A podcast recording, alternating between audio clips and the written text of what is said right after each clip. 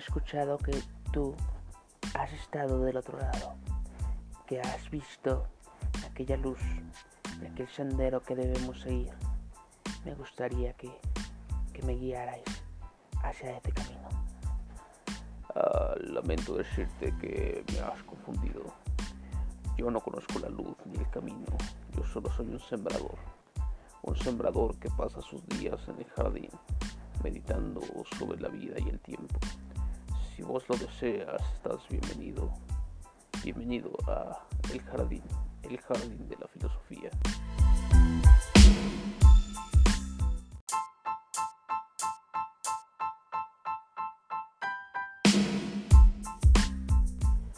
Hola chicos, buenos días o buenas tardes, dependiendo si están escuchando este podcast, ya sea en la hora de clase o decidieron escucharlo en la tarde para que conversáramos un, un tiempo en la mañana.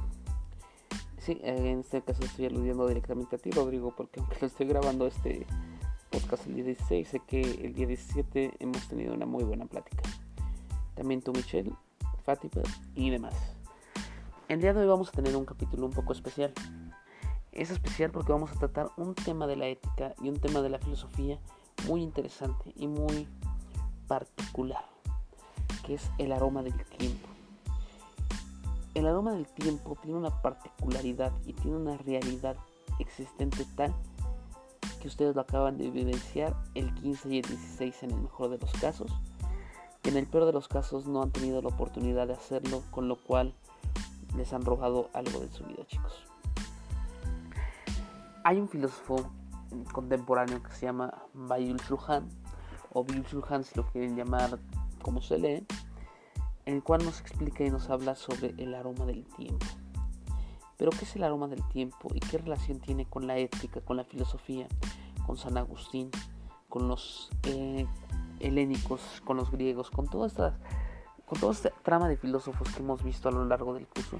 Ahora, ¿qué relación o qué nos puede decir Yuchulhan que sea significativo o que sea agradable, que sea llamativo para nosotros?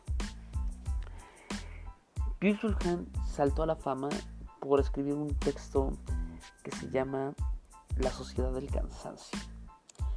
En la sociedad del cansancio lo que nos dice Byul-Chul es que nosotros como seres humanos hemos perdido la humanidad.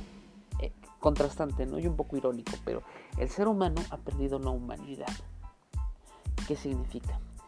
Que la tecnología, los avances, más que llevarnos a una sociedad en la cual el hombre se ha reivindicado como tal y ahora tiene más potencialidad de existir o de presentarse como un ente pensante, sintiente, que está en un entorno y en un ecosistema, en vez de eso lo que ha hecho es retroceder, retraerse a una animalidad, a un estado animal tal que ya deja de ser un ser humano. Y esto lo tenemos por la sobreexplotación del hombre por el hombre mismo. Vamos a escuchar un pequeño fragmento de un audio para que les quede esto un poco más claro. Recuérdenlo, estamos en el Jardín de la Filosofía. Buena tarde.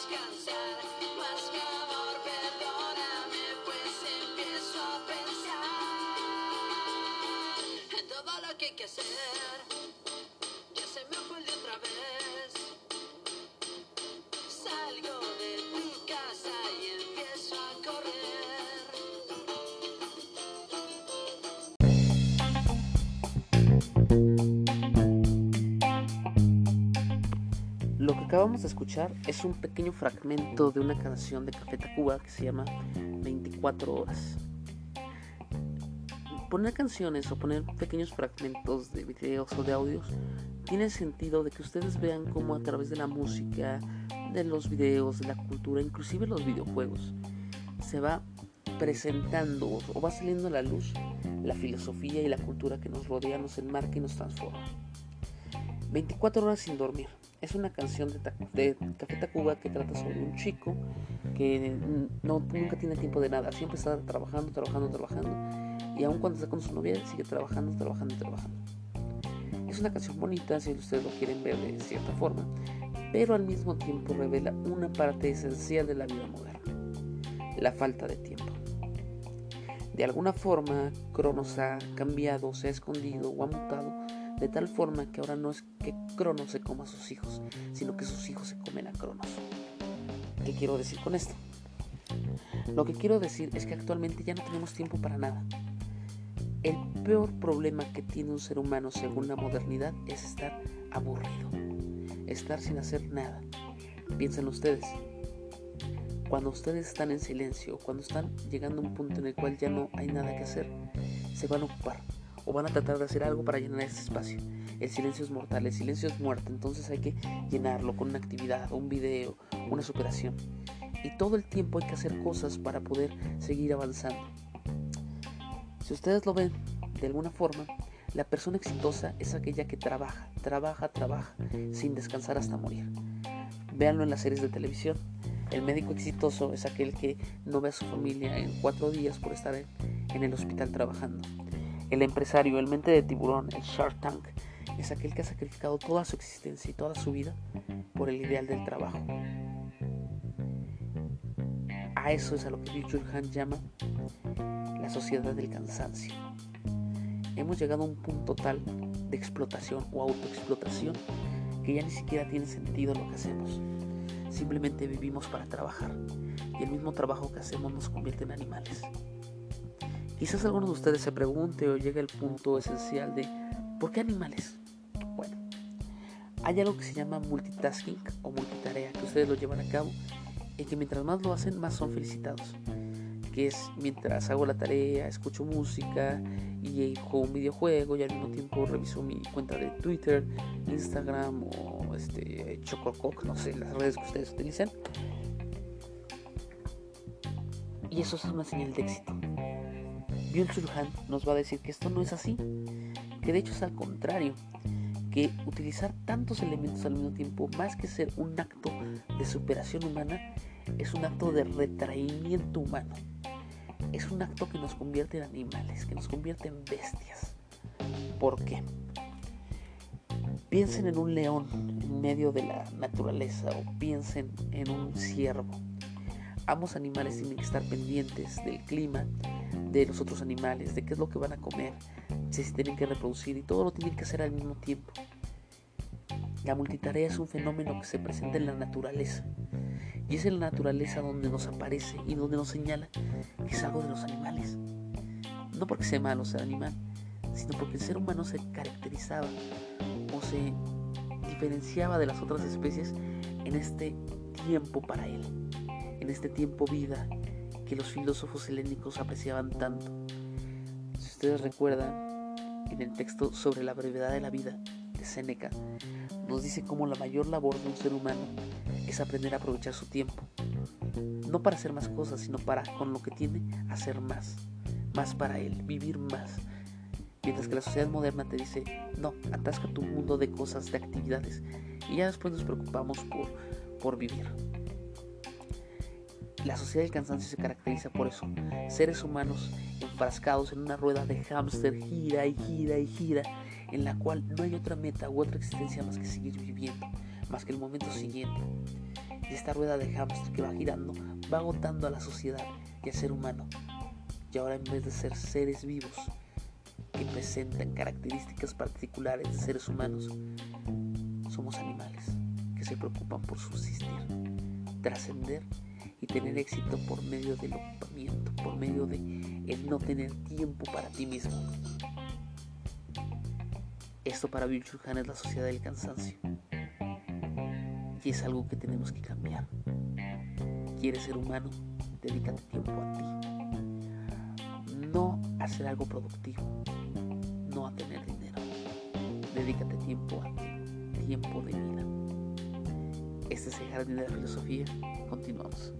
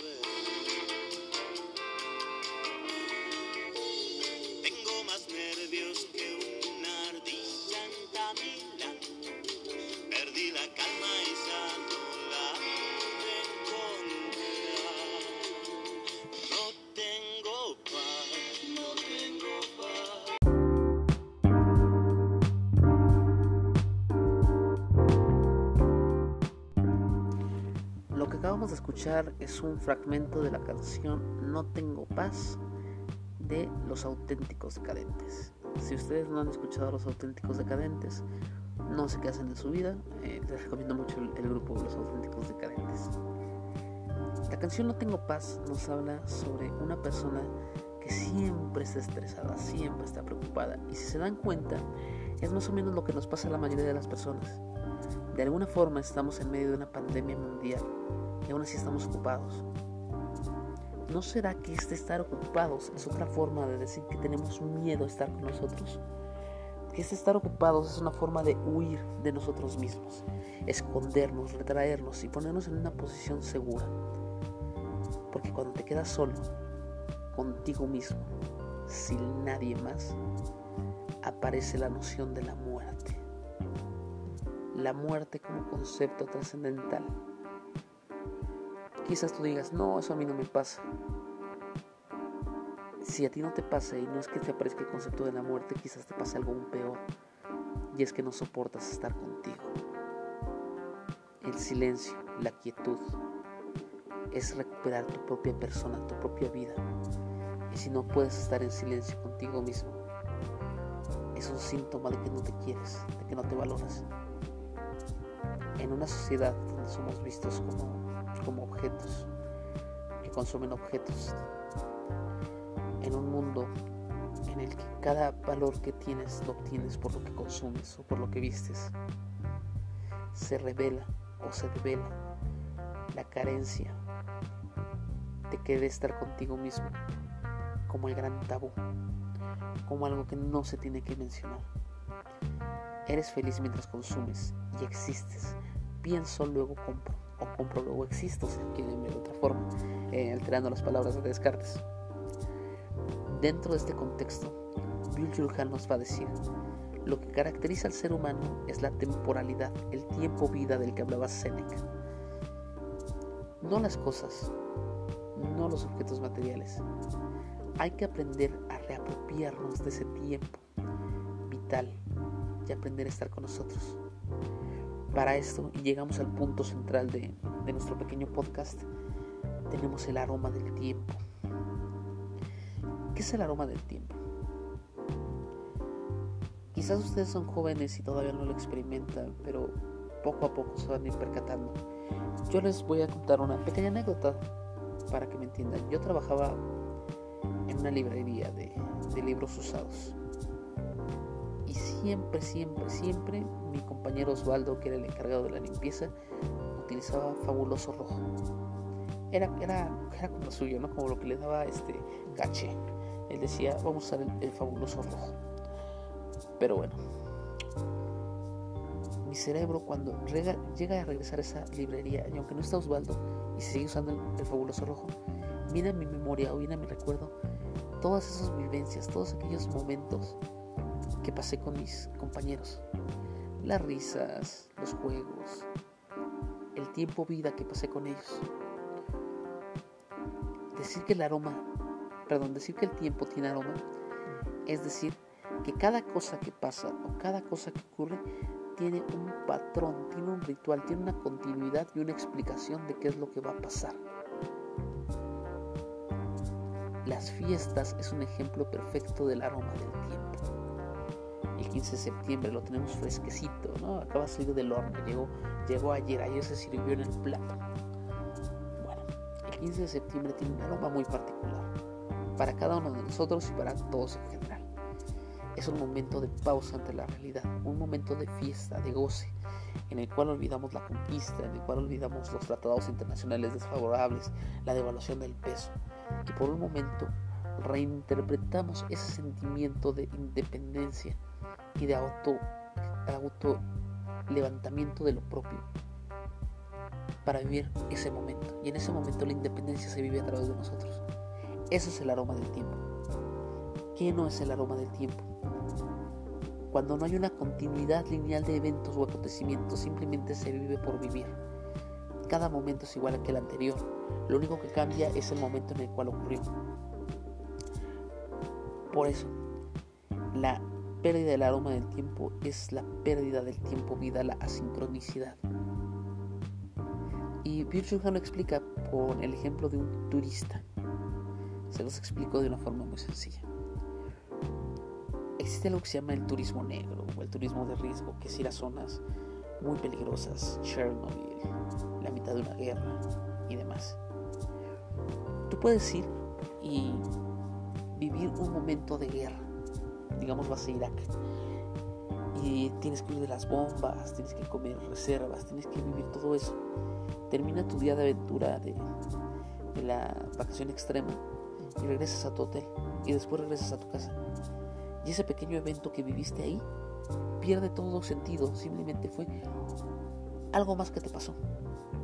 ¿Por qué? Porque no hay una reestructuración, no hay una estructuración, no hay un continuo o un hilo conductor que enlace todos estos elementos. Simplemente es vivir por vivir. En cambio, una persona que vive en Irak, el momento vital que está en medio de la guerra se relaciona con el día de ayer y con el día de mañana. Es una experiencia que lo aúna todo. Con esto no le estoy diciendo que se vayan a una guerra, ni mucho menos, sino que traten de vivir su vida como un continuo, como una estructura que se arma, se reafirma y se reestructura cada instante. El aroma del tiempo es vivir la vida, no como cosas que te pasan como videos random, sino que le des un significado, un sentido y una percepción propia. ¿Para qué estás aquí? No tú como ser humano eterno, tú. ¿Tú por qué vives? ¿Cuál es el sentido de seguir en este planeta? Si me dices que el sentido de seguir en este planeta es acabar la carrera, conseguir un trabajo y consumir cosas, mm, ok, te lo acepto, pero yo creo que somos más que eso. La existencia del ser humano sirve para autoexplicarse. Somos materia que explica el universo, tierra que piensa la tierra. Si dejamos de tener esta percepción y nos volvemos en objetos que consumen objetos, llegamos a la sincronicidad, perdemos el aroma del tiempo. El aroma del tiempo es la vida que tú le asignas un sentido, un significado. y es lo que te hace humano. La ética te permite este paso. Vamos a analizar la vida de muchos autores, dialogar con los muertos. Y dentro de la excavación que hacemos para sacar esos huesos filosóficos, ver qué puedo morder, qué puedo roer para sacar un poco de conocimiento para mí. No para aprenderme fechas, no para aprender autores, para aprender cómo vivían ellos y cómo puedo vivir yo. Es un diálogo con los muertos que nos trae vida. Es lo que estamos buscando, el aroma del tiempo. El aroma del tiempo es particular, tú lo vas a escoger, pero tienes que escogerlo, porque de lo contrario solamente son eventos aleatorios que pasan. Continuamos en el jardín de la filosofía. Buenas tardes. Thank you.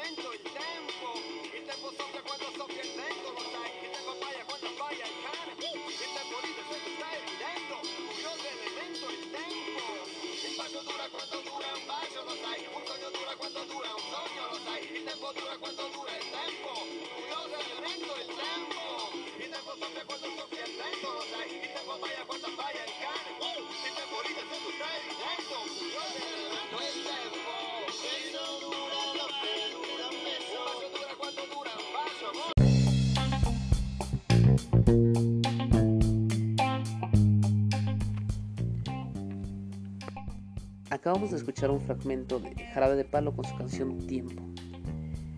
En esta canción Jarabe de Palo nos dice que el tiempo no se puede beber ni se puede tomar, simplemente se vive, se vivencia. Para entender un poco mejor esta canción y el aroma del tiempo, vamos a regresar a San Agustín, ese santo que en su nombre lleva una calle, ese santo que tuvo una vida tan tan vaga de joven y después llegó al concepto de vida eterna, también nos va a hablar del tiempo, de la temporalidad. Y él existe, y este es un punto importantísimo. Él dice que existen dos clases de tiempo. Existe el tiempo físico y existe el tiempo de vida. ¿Qué es el tiempo físico? El tiempo físico es el de la física, el de la materia como tal. Tenemos un pasado, un presente y un futuro. ¿Cuándo ocurrió la Revolución Mexicana? En 1910. ¿Cuándo están escuchando este podcast? Aunque yo lo estoy grabando el 16, en el futuro, el 17 de septiembre, si acaso, ¿no? ¿Cuál es el otro tiempo entonces? San Agustín va a decir que el otro tiempo siempre es presente. ¿Por qué? Porque cuando yo recuerdo el pasado, por ejemplo, yo recuerdo el pozolazo que me eché el 15 de septiembre, ese recuerdo del pasado ahora es presente porque lo estoy viviendo en este momento, estoy viviendo el recuerdo. Y también si me pongo a pensar en el futuro, en la esperanza y digo, ah, algún día voy a volver a ver a mis alumnos en el Instituto Juventud, ese futuro en realidad es un futuro presente porque lo estoy viviendo en este momento. Entonces dividimos el tiempo en tres. En pasado, presente, presente, presente y presente futuro. Pero los tres son unidos o están concadenados con el tiempo presente actual. Todo tiempo es una vivencia. Regresamos y escuchamos el aroma del tiempo. Ese aroma es el presente vivo. Yo vivo el presente, vivo el pasado y vivo el futuro como una unidad temporal, definida por mi propia idiosincrasia y mi propia creencia. Y es lo que le da sentido a todo. La filosofía va a retomar eso y va a tratar de construir una experiencia colectiva por medio de esta singularidad de cada persona. En este momento que tú me estás escuchando, es tu presente. Y yo cuando estoy escribiendo, estoy hablando, es mi presente. Pero es un presente en tanto que lo estamos viviendo.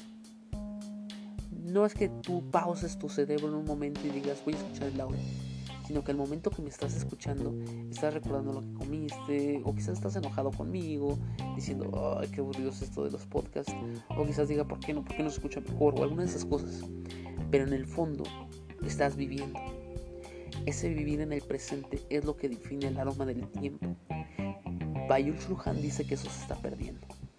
Actualmente, al vivir en una momentaneidad continua, se pierde la trascendencia del tiempo como una reproducción random de videos en YouTube.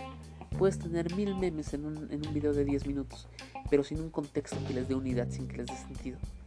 En cambio, ver un meme o escuchar una plática o un chiste en un tiempo determinado lo hilas con tu existencia. La filosofía y la ética se encargan de esto de hilar el tiempo. Una construcción colectiva de la realidad. Pero bueno, desde la filosofía coreana contemporánea, con sus animales tardomodernos que ya no saben distinguir entre lo que es vivir y lo que es hacer cosas, desde los estoicos que nos recuerdan lentamente cómo el tiempo vida lo tenemos que preservar y vive más quien tiene experiencias para sí que el que vive más tiempo.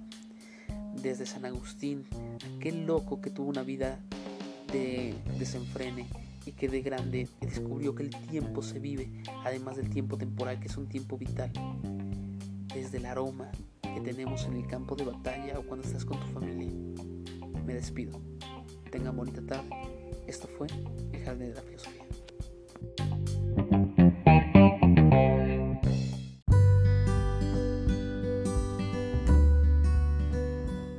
Cada instante la flor va creciendo y tu jardín va aumentando.